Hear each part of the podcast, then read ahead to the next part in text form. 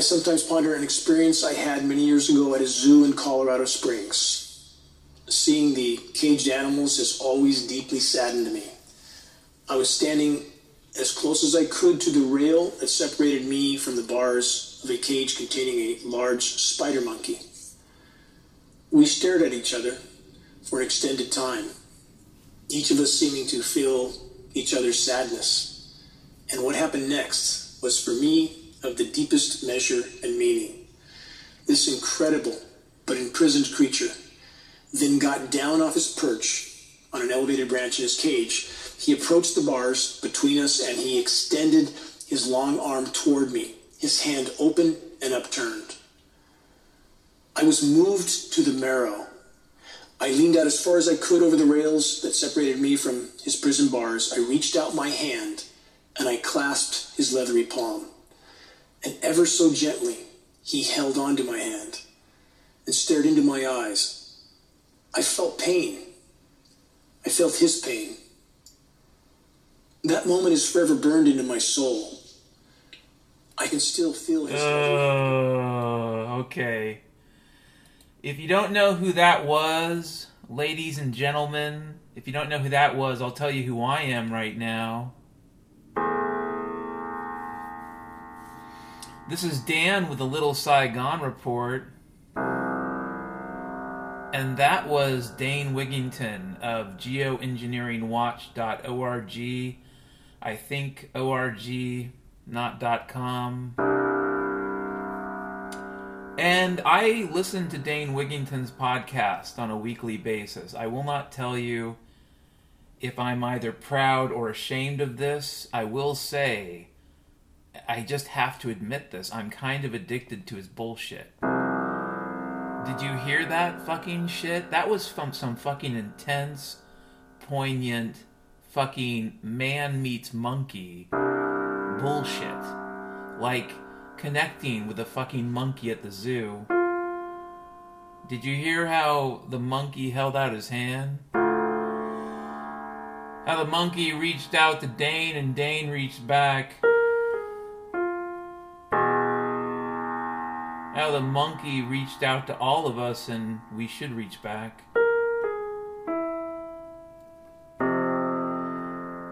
Have you ever held hands with a monkey man?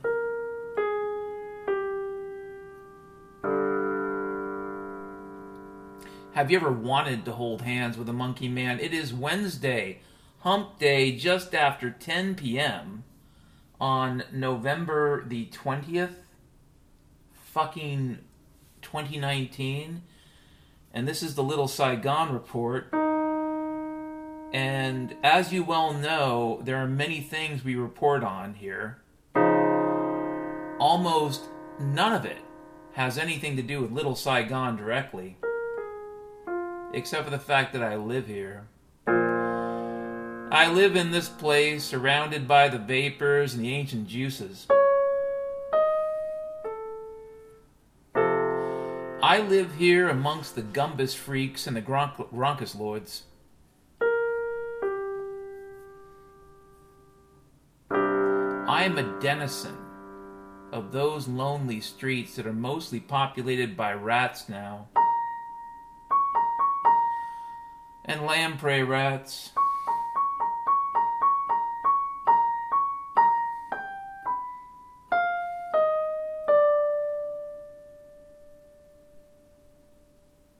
Yeah, it's November the 20th, 2019, folks. Can you fucking believe it? crazy ass shit. I am not going to tell you you should make fun of Dane Wigington. Um, you may think I selected that audio. I think that was from September the 14th, 2019, approximately 51 minutes in. Um, from what I can tell, and all, what the fuck do I know? Okay, what the fuck does anybody really know at this point? Okay, what what do I know really? But from what I am going to assume to be true, Dane Wigington seems like a sincere guy. A sincere, earnest, intelligent person. I've said this before, I'll say it again. I have no reason to believe he's out to scam people. I have no reason to believe he's simply trying to sell doom porn. Um, it, it is not clear to me that there's any angle by which he intends to make money doing this. So, on that level alone, I kind of think Dane Wigington gains a lot of credit with me. That that's a long way of saying that I think even if you don't agree with what he's saying, even if you have questions about what he's saying, I think he's a voice worth listening to. On the other hand, though, and this is important, the guy does kind of ham it up at times. And and again, it may be totally sincere, but fuck. That's some fucking intense shit. The fucking I went to the fucking zoo and I saw a monkey. And it was just like me and it was just like you. And it held out its hand and I reached back. But the zookeeper had a heart attack.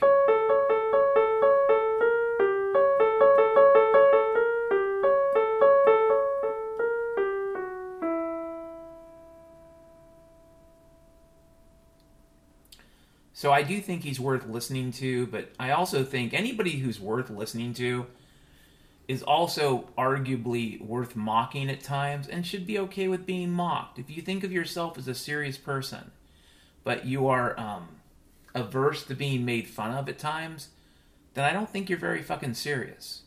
Because part of the reality of the public sphere is people will sling shit whether you like it or not. And my guess is if Dane Wigington's been doing this as long as he claims he has, he's received a lot of shit. You know, probably me making fun of his little monkey experience, which frankly kind of sounded almost sexual at one moment. I mean, I almost wanted to play that disco sexual music. Like, get a room, monkey. Get a room, Dane. If you are a serious person in this world, um, you probably should be prepared to be mocked. Serious issues are made fun of. Listen, nobody wants to hear the truth, folks. Nobody wants to hear anything remotely close to it. Or should I say this? If the truth is there are problems, nobody wants to hear about the problems. All they want to do is hear about the solutions. And if there are no solutions, then don't bring up the fucking problem. That's the general theory. Ignorance is bliss in America, folks. It's why people stare at their fucking phones all day. Yeah, arguably that shit is making people unhappy, so it's sort of counterproductive. But it also allows people to escape. And as one person to another, as one escape artist to another, I understand for about two months now, going on three, I have been. I don't know how I'd phrase it, but I have been escaping. I have spent pretty much every day listening to music, using weed, and drinking beer. Now, did I drink tons of beer? I drank as much as I could afford to. Did I vape tons of weed? I vaped as much as I could afford to. Am I either guilty or ashamed? Uh, the answer is no. Neither guilty nor ashamed nor proud. I'm, you know, if I can say such a thing, I'm not proud of this. Okay, I'm not, I, I'm not an example. If there is a working class ethic of obedience, that's not me. I believe in working hard, don't get me wrong. But you should ask yourself every fucking day what you're working for. You really should. If you're working for your family, that's a good fucking reason. If you're working to take care of somebody that needs your help, that's a good fucking reason. If you're working because you believe, honestly, that you're going to make the world a better place, well, I don't know what job you have, but that is a good reason. But if your reason for going to work is because you're afraid not to show up, or that you think you need to own stuff you don't really need, then I don't think those are very good reasons. But those are pretty much the main reasons now. The actual good reasons, like family, love, dignity, liberty, these reasons are frowned upon, folks. Do not bring up family. Do not bring up dignity. Never, ever bring up liberty. And if you ever bring up God, God forbid you do. Because you will get into a lot of fucking trouble. You know, the reason to work is being converted into a kind of weird ass social contract. And, and I should say the contract's out on you, buddy. I was thinking today about, you know, well, frankly, I was thinking about something horrible today. I was thinking about the Holocaust and and how essentially people, ordinary everyday people, were transitioned from a situation of living with others in a kind of peace to accepting being different and other and wearing yeah wearing the gold star of david. And then finally being herded onto trains and taken to a camp. And the thing that is shocking about this isn't the fact that um, people, you know, they gave up their guns to the Nazis, blah, blah, blah, gun control. Folks, people have known how to steal guns for as long as there have been guns. So the idea that this is about people not having guns, I think Solzhenitsyn nailed it. It's not about having guns or not having guns. It's about a willingness to stand up to authority. You can always steal the fucking guns. You really can, folks. And I'll let you on a little secret. Um, on day zero plus one or two, perhaps I'd wait for day zero plus seven. There are going to be a lot of guns laying on the streets, folks. Next to bodies being eaten by rats and crows. So if you're worried about owning an AR 15, I can promise you there's a goofball for every 20 people in this country. Some goofball that thinks the fact that they own the AR 15 it gives them superpowers.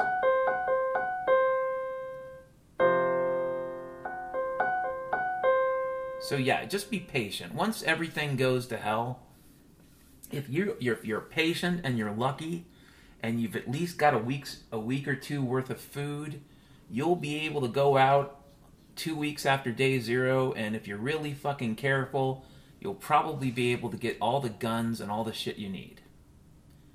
I would still be careful though. No, I, I was thinking about the Holocaust and how people more or less went along with what the Nazis did, believing that they couldn't possibly be killed. It's like going into the shower. It seems to me that dogs and cats at the shelter i mean i don't know. I've seen pictures. I've i've seen video. Dogs and cats at the shelter they seem to know what's what is about to happen. They really do. They they don't even have language. They don't even have history. And yet if you've ever seen dogs and cats at the shelter the ones waiting to die they seem to know exactly what the fuck is about to happen. So my, one of my curious questions about the holocaust is how the fuck were people that fucking stupid? Like, if you really understood where you were at at that point, then the only rational thing to do is to fight back. In fact, if you look at the history of, well, quote unquote, modern Israel, modern Israel, post the foundation of Israel in what, 1947? Modern Israel has been fighting one war after another. And you can claim, well, it's because of the Arabs. Whatever, dude. The fact is, they've shown no aversion to violence. So, how the fuck did six million people march into showers and die? When a dog and a cat waiting to get a shot in the other room have a basic instinct of what is about to happen. How the fuck does that happen? Are people clueless? This was the 1940s, folks. The final solution, the, the guts of it, the portion that killed most of the people, not all, but the bulk of the Jewish people that died as a result of the final solution, this happened post 1942, folks. You have to be really stupid, naive, or something else is going on to believe if you're in a ghetto in 1942, you have to be crazy to believe that there's anything beyond your situation but death. You have to be fucking insane. You are seeing your friends systematically killed every day, yet you believe you'll get on a train and everything will be fine. I guess my question is how the fuck do people become cattle? And then I, I realized something the other day. And it's really fucking scary because I really don't understand how Jewish people didn't at some point simply run. Even if that meant being shot with machine guns. I would rather be riddled with machine guns than fucking walk like a fucking zombie with a bunch of other naked people to a fucking shower. I think I'd rather have the bullets. And no, I wouldn't believe the story after I got on the train. I stopped believing the story in the United States of America about 10 fucking years ago, folks, and we don't even have trains yet. But it occurred to me today, it occurred to me that perhaps there is a solution, if not in the 1940s, because I don't get that one, but there is a fucking solution today. I think people are so consumed, so trapped by their quote unquote smart device.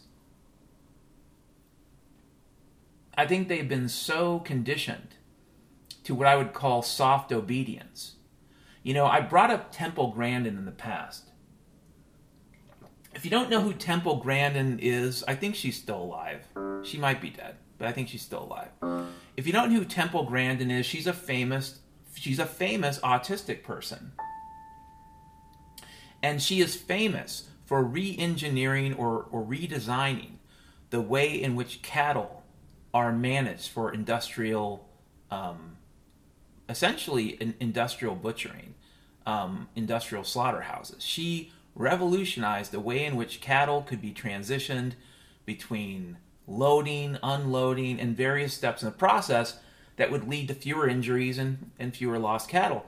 And from her perspective, would be, you know, less cruel it's less cruel to have the cattle go down the chute with these soft curves instead of hard angles. It's less cruel if the cow does not see anything remotely looking like, you know, death ahead. It's less cruel if the cow can simply move in a direction towards its death as if it is moving in a beautiful green field. It's far less fucking cruel. I'm going to tell you something, and I need you to fucking listen, folks, because actually, I'm, I'm talking to the wrong people. You know, I had a conversation with AJ about this today. You know, AJ, I said, you know, he was saying, hey, dude, you have some interesting stuff to say. How can we promote this or whatever? And actually, AJ's a cool dude and he's a really good friend. But the bottom line is this what the fuck am I telling you? If I'm talking to you, if you're listening to me right now, chances are you're at least open minded and you're thinking. It doesn't mean you have to agree with me, but at least you're thinking. So the fact is, I'm about to have a conversation about people who are not thinking to people that are. This is kind of absurd. But here's what I'm about to fucking say. And for those of you out there who are holding on to your smartphone as if you're holding on to, I don't know, the Holy Grail, maybe you should listen. Here's what I'm afraid of, folks. I'm afraid that if we ever do get to that ugly, ugly point where they need to put people, you know, in places, and it might even be just for general liquidation, like, hey, we need fewer people. It might not be about being Jewish or black or white or anything. It might just be about saving the planet. They'll say there's too many people please volunteer. There's too many goddamn people. Why don't you participate? You'll get a free beer. Oh, they'll let you drift away. Like Dobie Gray. Sitting on the dock of the bay.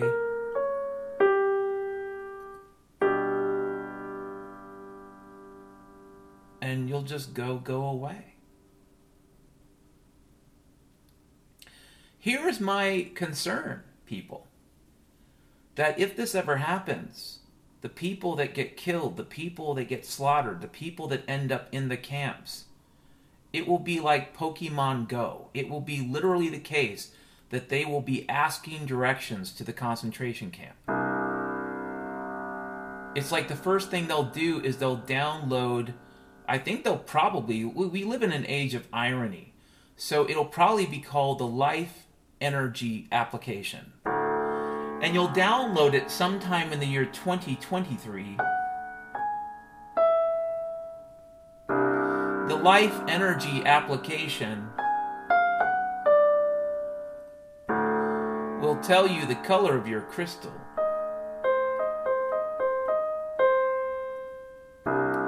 If your crystal turns red, if your if your crystal turns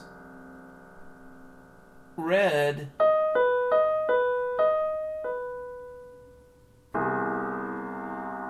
If your crystal is a crimson color, then you're dead. But you can ask directions. I am afraid that if you can envision the concentration camp of the future, you need to envision people just walking blindly, stupidly, like zombies, staring at their fucking smart devices. They will walk onto the trains, they will walk off of the trains. They will they won't even need fucking showers, people. It will really just be a giant vat of acid or some type of boiling gumbus. And they will simply march into the gumbus, or perhaps it'll be giant razor saws that pop out and cut them in half. But the point is, no matter what the doom is, no matter how much blood or viscera is laying about, they will march and they will march and they will march right to their fucking death. See, some of you listening may have thought I was beating up on Jewish people because how, how could the Jews be so stupid? That's not really my fucking point. What I don't get, given what I know about just basic animals and how they are very um, connected in some way. They can sense things in, in a way that maybe even is spooky. What I don't get is how the Jewish people and the other people who are victimized, the other minorities, I don't get how at some point they didn't realize they were simply marching to their doom. And, and maybe it's because if you if you teach people to be that fucking obedient, it doesn't even matter if they own guns. Folks, America has tons of guns. And we have tons of fucking tyranny. America has tons of ammo. And we also have tons of laws and lawyers. So if someone were to tell me there's some connection between people owning guns and human liberty, maybe. But that's only if you're willing to use the fucking gun, folks. That's it. At this point in the game, it's almost too fucking late. All you fucking slaves have given up all your fucking rights. You you will get on some of you next week will go to the fucking airport. You will let some stranger grope your fucking wife or your fucking kid and you won't do a goddamn thing about it. Some of you, not all of you, and and your rationale will be I have to get to my friends for Thanksgiving or my families or whatever and I get it. I fucking I'm totally tuned into that fucking gotta see the family bullshit. But please don't tell me about all your fucking freedom. Please don't. Yeah, I, I can have I have a vision of the destruction of America, and it doesn't require any great fucking imagination. All I have to do is walk up 12th Avenue towards Seattle University, 9 a.m. Monday through Friday, 10 a.m and I will see everything I need to know about the future. Every single fucking thing. And I can tell you that the camps will be easy. In fact, maybe they'll use Pokemon Go. Forget the fucking energy spirit bullshit app where your crystal turns red. I tip my hat to Logan's Run. If you've never seen Logan's Run, it's a campy classic from the 70s. Kind of sexy, too. Kind of sexy, kind of campy.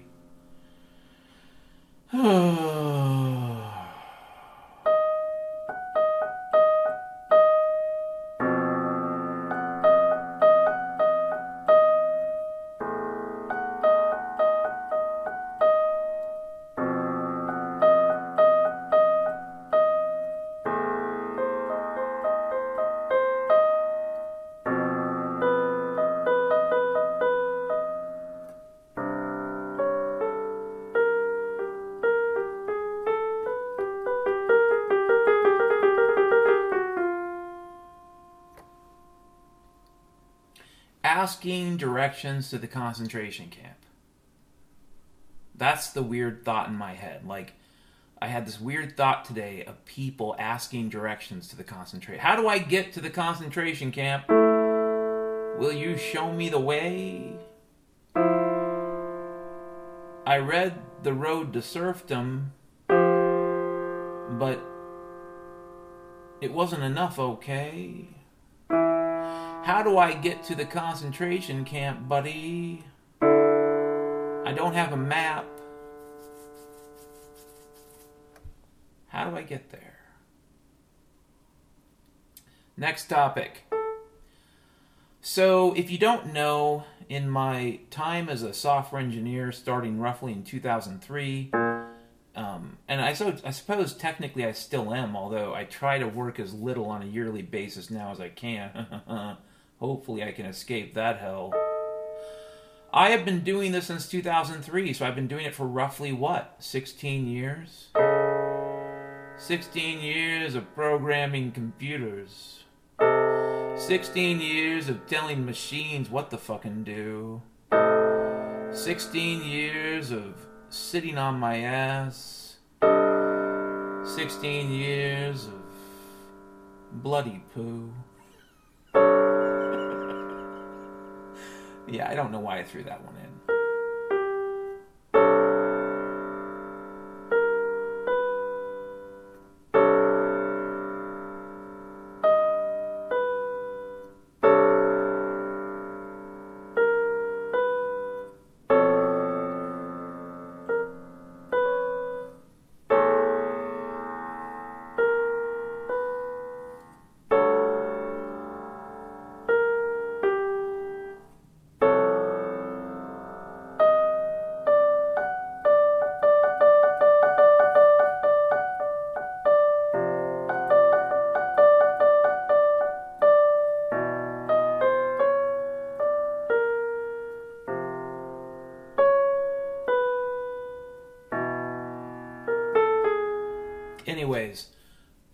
About 16 years, I've been programming fucking computers. And um, for roughly half of that time, plus or minus, roughly half that time, I worked around healthcare. Now, I will tell you this about about that work. It was mostly healthcare finance, mostly things like revenue cycle, which in terms of hospital finance, think collections. You know, I, I, I had to work on bill repricing. I don't want to go into that right now. It's a really depressing topic. But the one thing I learned about hospitals is that they're not really what people think they are. Hospitals are also, I think, maybe not ironically named, they're more like not properly understood. The modern hospital has more in common with the Middle Ages than the modern times. In fact, the modern hospital more or less was built upon two institutions um, institutions of religion in the Middle Ages, and yeah, institutions of guilds or guild system. So the combination of guilds and religious folk, you have a kind of hospital nexus. Various religious orders, um, monastic orders, uh, orders of nuns and whatnot, sisterhoods, whatever, of Christ in the Catholic Church, they would create hospitals. Um, so, and in a lot of ways, the basic structure of the hospital is still very medieval and very much about guilds. I'm mentioning this because people have this idea when they think about the United States that we're this modern economy with, you know, lots of modern ideas. But the fact is, healthcare is really not very modern. I mean, it might seem that way because of technology, but that it just seems that way. Um, the technology is a lot of smoke and mirrors, folks. A lot of fucking smoke and mirrors. What I will tell you, absolutely, is hospitals in general are horribly managed. And if it were not for Medicare, I think most of the major systems would go bust. 60% of the quote unquote financial pie, and it's probably closer to 70% at this point, comes from Medicare. And if and if you recognize Obamacare for what it is, and that's a handout to hospitals and insurance companies, then actually, for the most part, hospital systems are sucking at the government tit. Not directly, indirectly. That's the way a lot of the bullshit works in a crooked society. Everything's an indirect payment, everything's money laundering. But yeah, essentially, a lot of very crony government money goes into healthcare. And I gotta say, one of the things I noticed early on, and it wasn't just working at hospitals, but it was, you know, watching my mom and my sister die of cancer. I think hospitals are really death casinos. I think when you go to a hospital, there's a chance that they might help you, and there's a chance that they might hurt you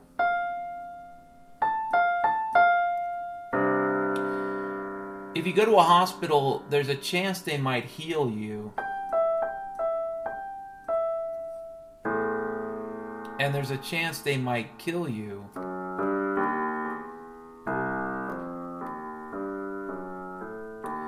It's really about the odds. When I worked in the system roughly, you know, 10 years ago, um, I remember someone quoting a statistic uh, the following statistic something like 100,000 people die every year in hospitals um, because of a mistake, because of incompetence. You know, essentially, somebody screwed up. 100,000 people every year. And a huge portion of the deaths are related to something called hospital acquired infections, which means superbacteria.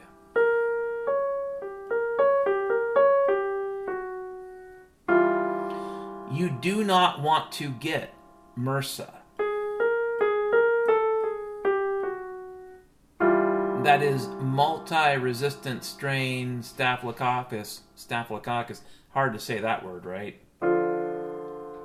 And MRSA is just one of the really terrible bugs that has evolved and gotten stronger and more powerful in the age of, you know, ubiquitous healthcare.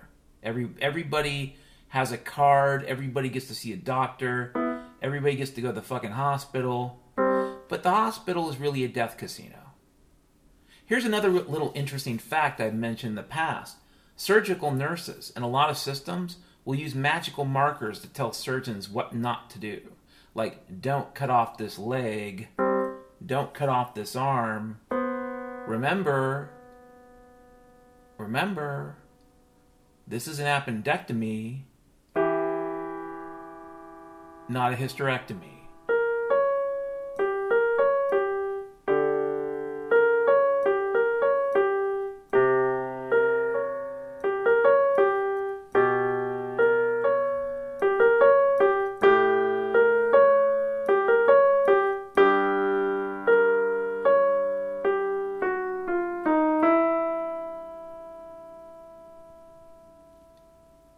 So yeah, I'm really sorry, but my personal opinion about hospitals is that they are death casinos. Next fucking topic, but I'm gonna get a little water first.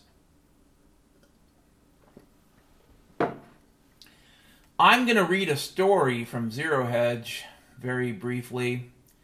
If I can bring up the link, it's from the other day. I think I think you'll enjoy it. I have no fucking clue. We'll find out though in the end. Oh, okay. This story is from. Actually, technically, it's from today. Yeah, or they updated it today, because today's the twentieth, right? Fuck, that's weird. Eleven twenty. Maybe they. Oh, it's, it was updated probably. Okay. Feds charge former Baltimore mayor with fraud, tax evasion over book scandal. Former Baltimore Mayor Catherine Pugh has been indicted on federal charges of wire fraud, tax evasion, and conspiracy to, to defraud the U.S., reported Fox 45 News Baltimore. Former Baltimore Mayor Pugh indicted on federal charges over book scandal, Washington Post. Pugh, that's spelled P U G H, not P E W, has been hi- has been in hiding for seven to eight months. is expected to surrender to U.S. Marshals Service in the next 24 hours before her hearing in U.S. District Court in Baltimore on November 21st at 1 p.m. Eastern Standard Time. Pugh went missing in April after the FBI and IRS raided her home amid speculation she was involved in a brazen kickback scheme involving sales of her Healthy Holly book series.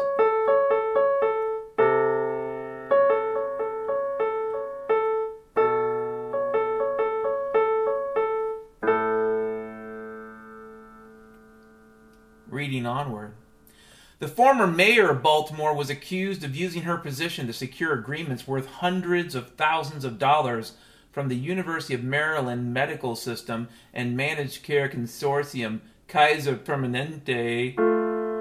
The contracts were arrangements to purchase thousands of copies of Pugh's Healthy Holly book series written by Pugh. Pugh was sitting on the organization's board when she received the book deal from the University of Maryland system, and shortly after she received a payment from Kaiser Permanente, the company received 40, received a $48 million contract from the city of Baltimore. Though we're sure that's just a coincidence. Furthermore, some of the Healthy Holly copies that Pugh sold to the University of Maryland medical system remain unaccounted for, and some suspect they may never have been printed. I, I'm going to stop here, folks, okay? Baltimore, Baltimore, Baltimore, Baltimore. What do we say about our good friends in Baltimore? Firstly, it's really easy to beat up on people.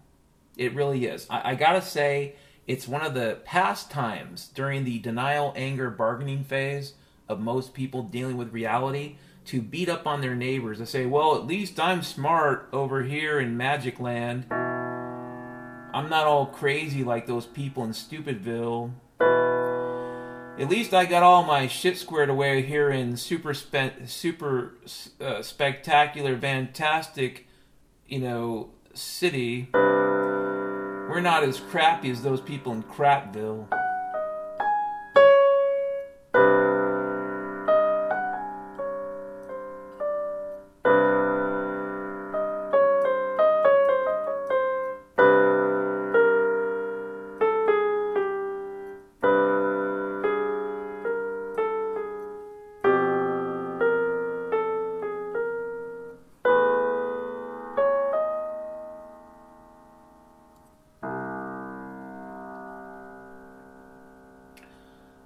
I'm going to say this. Number one, I don't know anything about Mayor Pugh.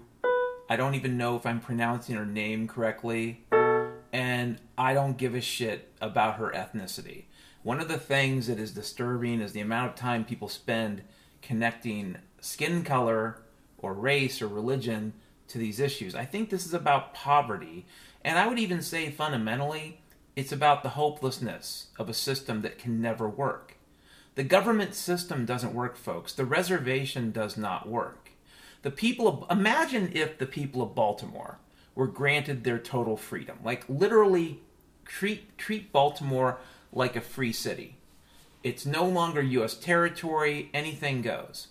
Some of you would contend that the entire place would look like Somalia within a few days. And you know what? You could be right. I really don't know. Maybe we can all just pretend that our racism manifests into something real. On the other hand, I'm going to wager the following that A, it's not all black people in Baltimore, that's A, and B, poor people in general will try to find a way out if they're given a chance. I actually believe that. But the problem is our system is designed to keep people as slaves. Okay? Nobody wants these people to be powerful. Nobody wants these people to get their shit together. If they got their shit together, they would walk off of the reservation. Nobody wants them to know there's a way out. Part of the trick of avoiding, you know, the death camp is coming to the realization that there's probably always a way out. Right up until the last fucking minute, even if it's a choice between going out the way the Nazis want you to go out or going out your own fucking way.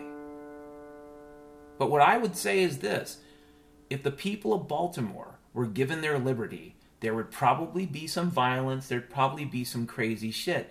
And then within a, about a year or two, you probably find out something interesting. Baltimore would probably be succeeding. But the only way that could happen is if there'd be one rule no fucking government. Okay? No mayor, no city council, no fucking coalition of the fucking Marxist communist fucking group one, whatever they want to call themselves in the future. No fucking Marxist socialist government bullshit, only liberty. Now that's the problem, though.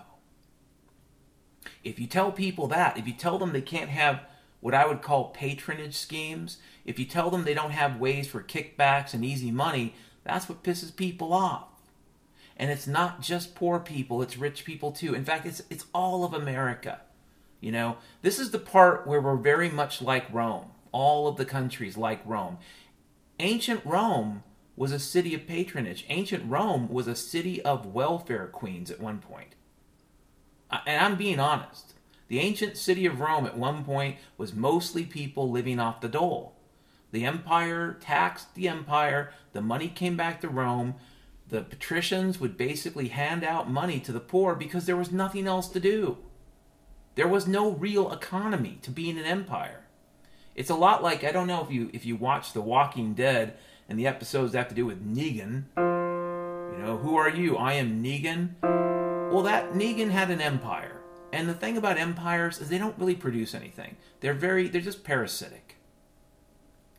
Rome was a parasite. In fact, Rome was probably always a parasite.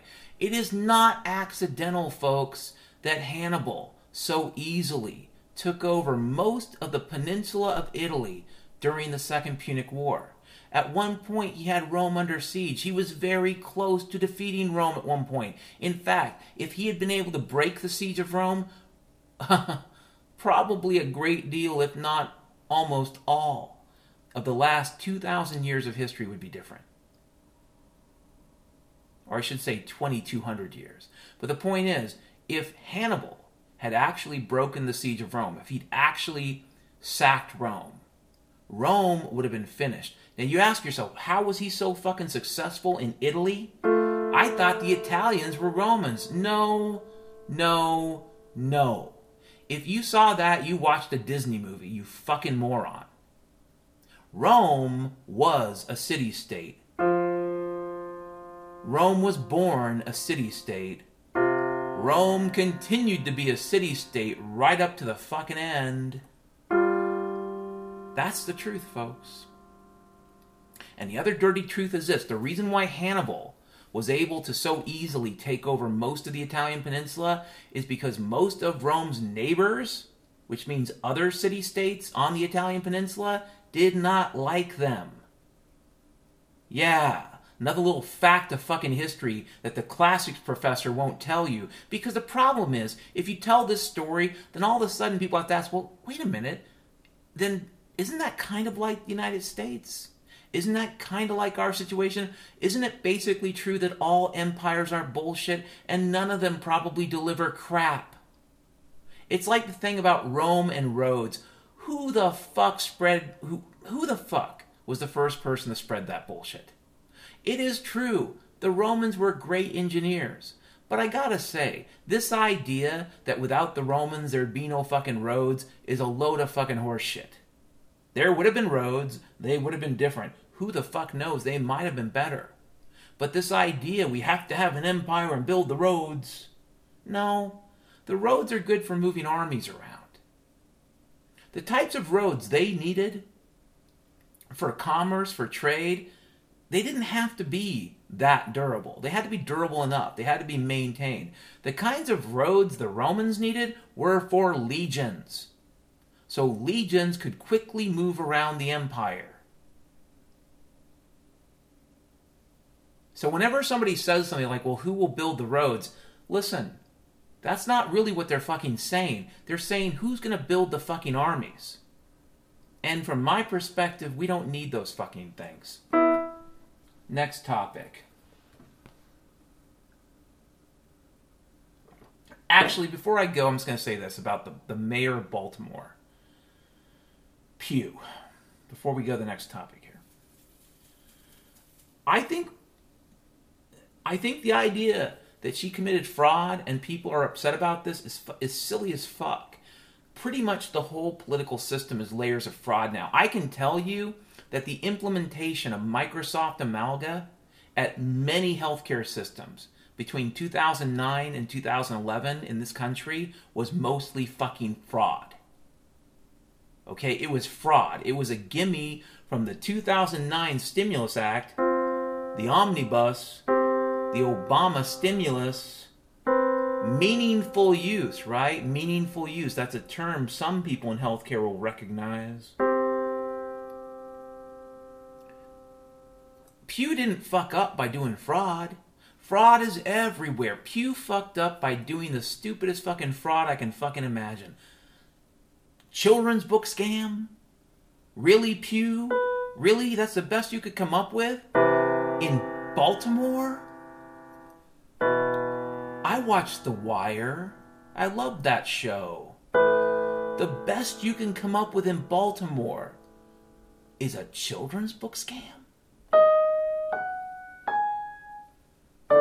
That's what worries me, folks. That's probably the most worrisome thing about this silly fucking story is that it's a fucking children's book scam. It's almost I don't know how to put it. It's almost too cute to be illegal because it's so fucking silly and you'd say, but she stole hundreds of thousands of dollars. Oh my god, that that's called one second on Tuesday for Boeing.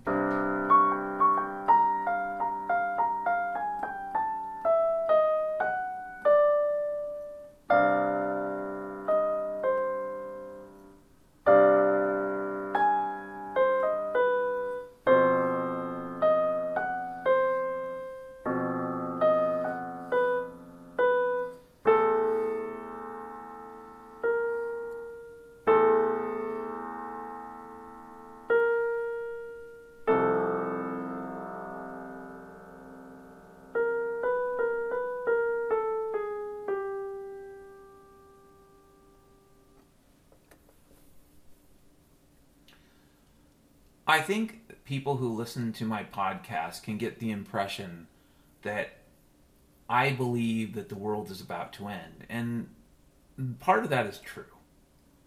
I think, here's what I think is true I think that we are on the, the verge of a major paradigm shift. That's a really, really nice way to put it.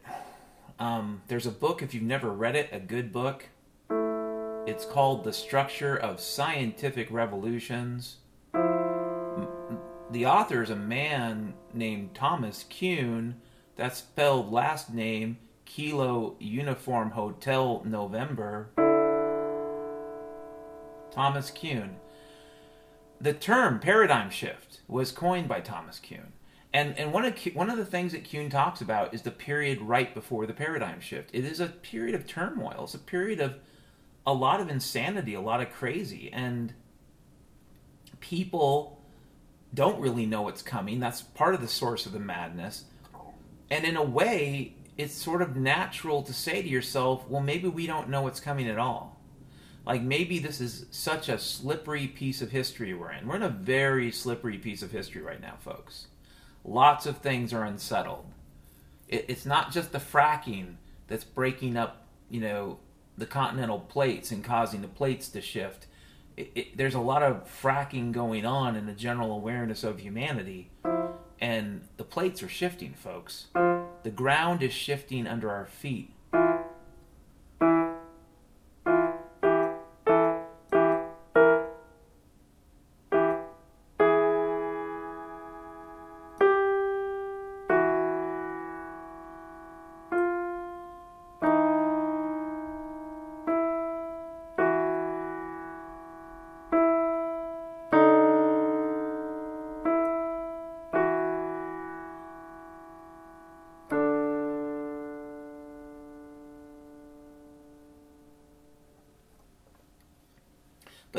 Thing about this whole situation we find ourselves in. I do believe we're on the verge of a paradigm shift, but all that means is we're on the verge of what I've referred to and others have referred to as kind of a great discontinuity, you know, systems of discontinuous functions. We're on a function right now, call it f of x. And let's assume there's some number you know, on the domain, and that's the x-axis, called n. And when x equals n, f of x no longer defines anything. That is the beginning of the discontinuity. And before x, there are an unlimited set of functions. Some are really likely. g of x, let's call that World War III. I think g of x is very fucking likely at this point. And the g of x function, it's not a very pretty one. Um, best case scenario, it becomes a doorway for basically one world government. The best case scenario of g of x, World War III, is essentially one world government. Worst case, people with money and resources hide out in Antarctica for 100 years, and the rest of us just die. But the thing is, these likelihoods, because of the space we're in right now, they change on a daily basis. And a lot of this is a question of how much do we really know? I personally think our government, our system is really just a criminal enterprise. I mean, from a philosophical perspective, I see the system as a criminal enterprise at this point.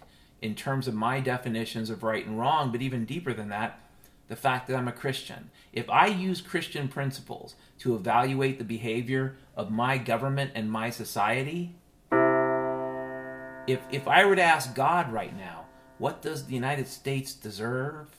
Yeah, I don't think you want to ask him that question. I really don't.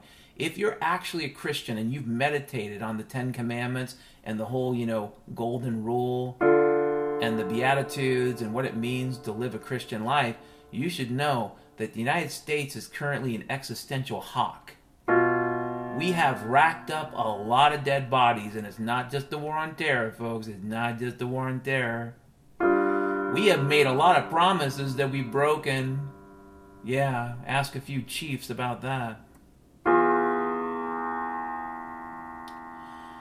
From day to day now, folks, I have no idea what's coming.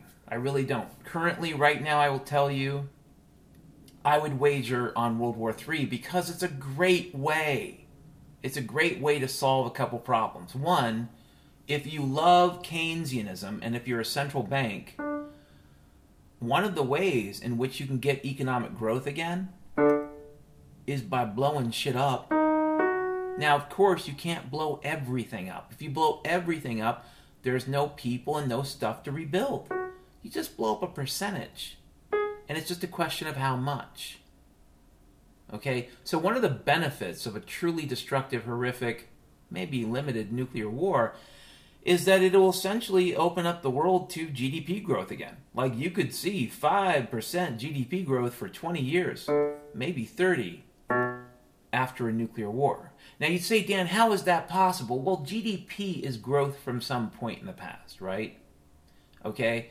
if you pick the point, the beginning of the nuclear war, then every year after that, it's going to be tremendous growth. Because you're growing against nothing. You're growing against zero. You're growing against collapse. You're growing against the data of a deep black hole of radioactive nothing. Tomorrow, you could wake up and Donald Trump could announce to the world Hello, world. This is Donald Trump. I have great news. Aliens are real. Their technology we did steal.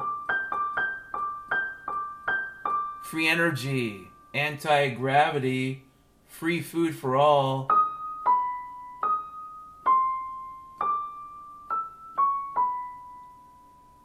Tomorrow.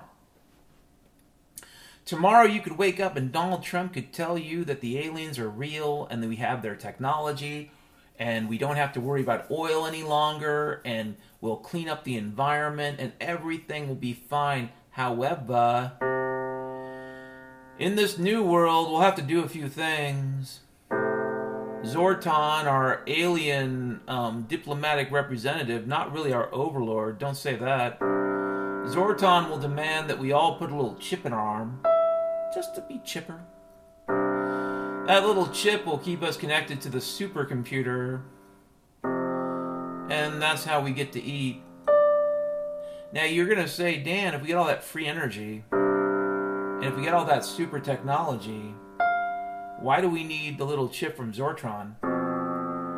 And it turns out that you get to go to a special place for asking questions like that, you fuck.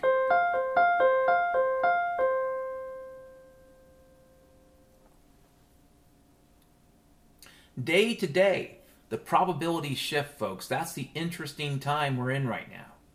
Okay? All I can tell you is that there is some number n on the domain where if x equals n, the current functor, the current paradigm, the current f of x ceases to be. And I know it's sad, folks. I know when when old things go away, it's sad. But I got to be honest with you. I thought I grew up in a free republic. Before I became an anarchist, I truly believed I grew up in a free republic, not an empire. And yeah, I guess I was really fucking stupid. But for many years now, I've seen it for what it is, and I would prefer, even as an anarchist, I would say the following. It would be better if we were just a free republic again, or at least try to be what we never were. If we could just try to be a free society, yeah, maybe we have to have the training wheels, maybe we still need to keep voting. But it would be nice if we voted for a while just to get rid of laws. You know, just repeal, repeal, repeal. Keep repealing that fucking onion that fucking potato until there's none left. Keep repealing. We don't need to be an empire, is my point. I I have no desire for it. Why would anyone else? Why do Americans want to be an empire? Because we're afraid someone else will step in and become the empire? I'm going to tell you guys something. That's a shitty job. Let someone else have it. It's actually easier to just not get in the fucking, you know, get into that situation. It really is. It's better to not participate in that bullshit. It's better to recognize that, you know, let the chips fall where they may. The human race is not perfect, but I know this much. There's nothing about the United States that gives us a right to tell people how to live. Nothing. Nothing in our, history leads me to believe that we have any moral high ground whatsoever. We have none. We don't. We don't even have moral high ground in the United States of America. Our government in my opinion, has zero moral authority inside of the United States, let alone going around the world, stealing people's shit, telling them how to fucking live, telling them they have to use our crooked money and deal with our crooked banks. No, fuck you, is what I would say.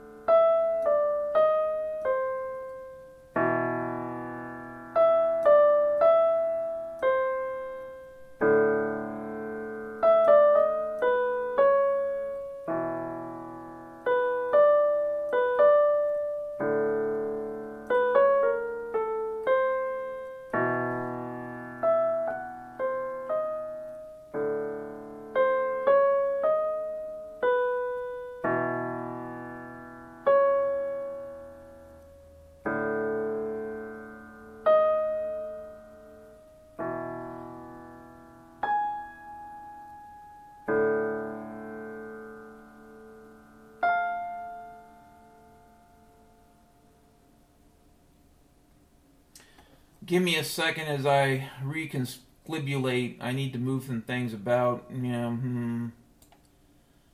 I don't know, folks. I don't know.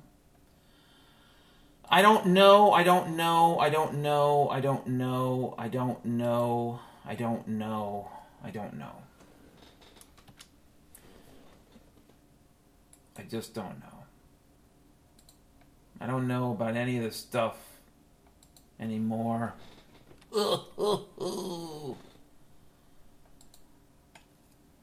One more topic, I think, for today. For this evening.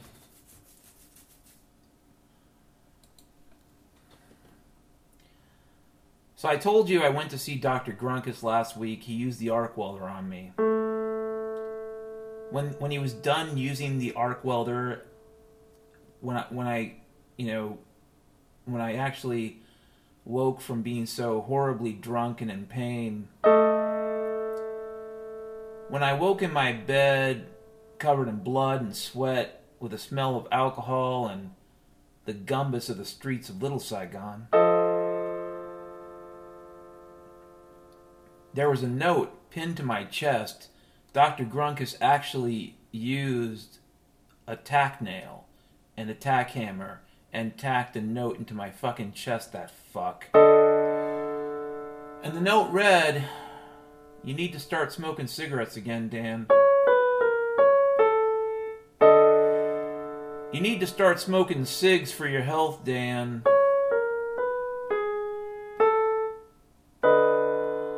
If you don't start smoking cigs, your health will not improve. I recommend American Spirit cigarettes. I recommend the orange pack. It's a pretty good choice there, Dan, but you need to start smoking cigs again.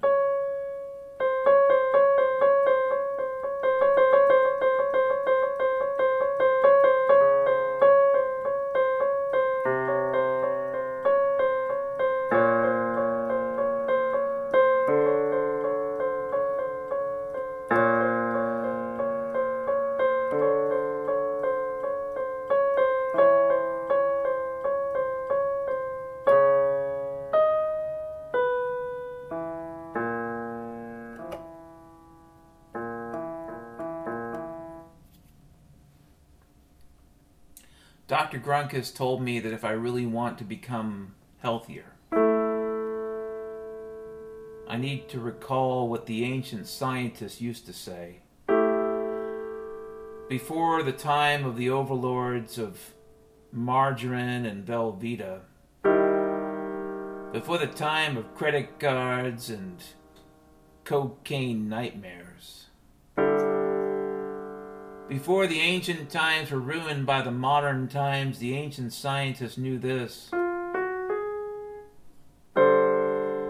Cigarettes improve your health through various ways.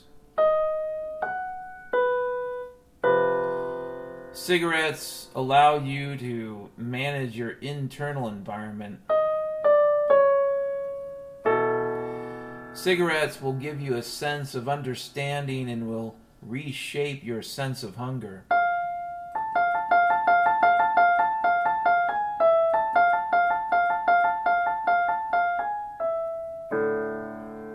So please, Dan, please, please, by all means.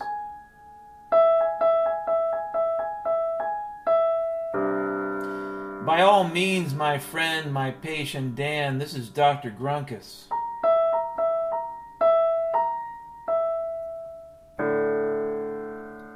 Recommend one fifth of whiskey, one fifth of whiskey a day,